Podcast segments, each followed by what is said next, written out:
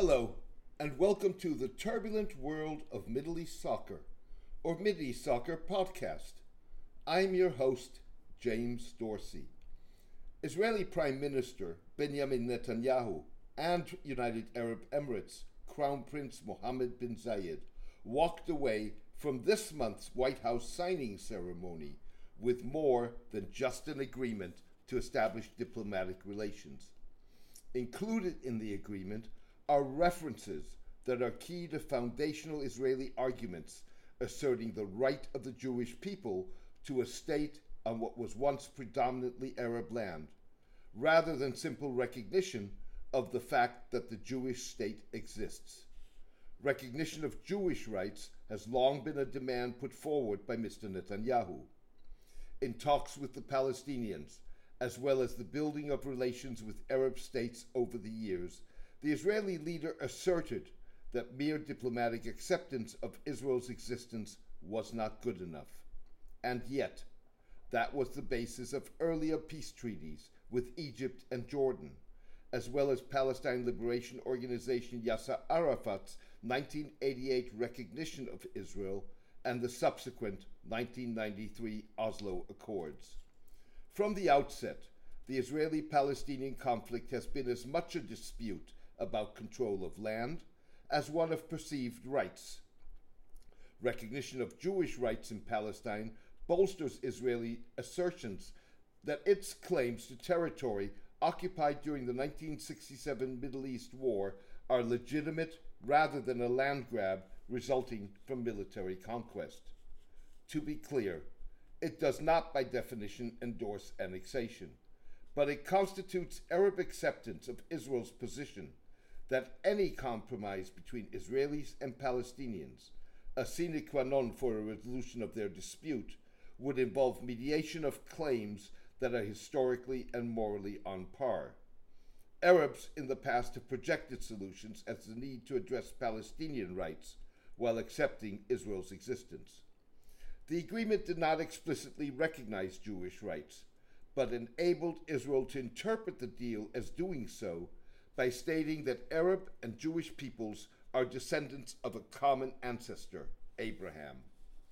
The text of the agreement suggests that the reference was primarily related to allow the UAE to boost its efforts to project itself as a leader of interfaith dialogue and a moderate interpretation of Islam, a pillar of the country's well funded soft power campaign that paints the Emirates as a militarily capable forward looking, religiously tolerant, and technologically savvy cutting edge state.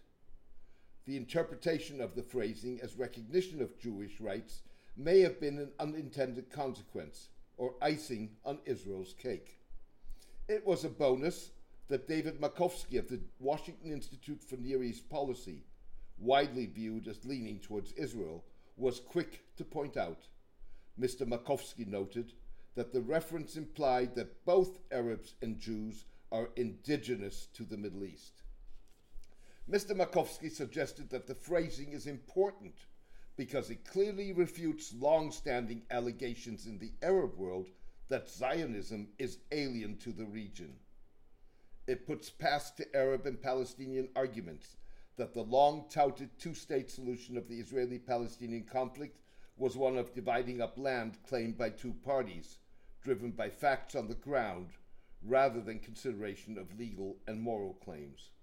This is not just of esoteric significance. It bolsters Israel's long standing rejection of Palestinians' insistence on the right of refugees, including those who left during the 1948 war, to return to their homes and lands in what is now Israel.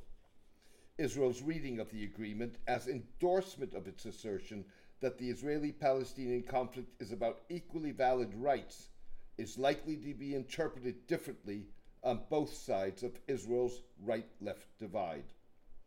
The country's weakened left will see it as highlighting the need for territorial compromise. Significant segments of the Israeli right will view it as validation of its belief, dating back to the period prior to the 1948 creation of Israel, that the clash of Jewish and Palestinian rights is irreconcilable, That is a view that has historically also resonated among elements of the labor movement. That may be what makes the UAE Israel deal truly historic. The icing on the UAE's cake, beyond the significant geopolitical, military, security, technological, and economic benefits of the agreement, is the stress on interfaith dialogue.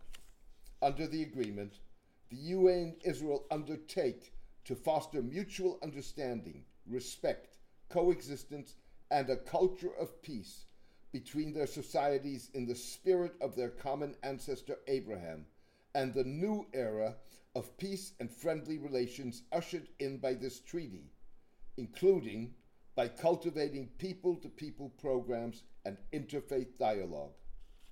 The UAE, like Saudi Arabia, one of its multiple autocratic religious soft power rivals, has gone in recent years to great length to cultivate ties to Jewish and evangelist communities and to position itself as a sponsor of an interfaith dialogue in which Islam is represented by Muslim scholars who preach absolute obedience to the ruler and reject endorsement of the Universal Declaration of Human Rights. It's an interpretation of the faith intended to ensure regime survival.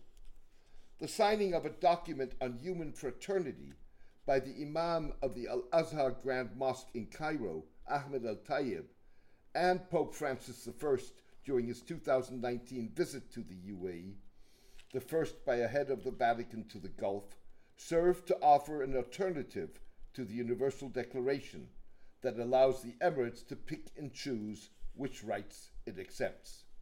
The emphasis on interfaith dialogue is bolstered and conditioned by the agreement's implicit condemnation of political Islam, a key driver of UAE policy that is shared by Israel. The agreement rejects political manipulation of religions and interpretations made by religious groups who, in the course of history, have taken advantage of the power of religious sentiment in a way that has nothing to do with the truth of religion.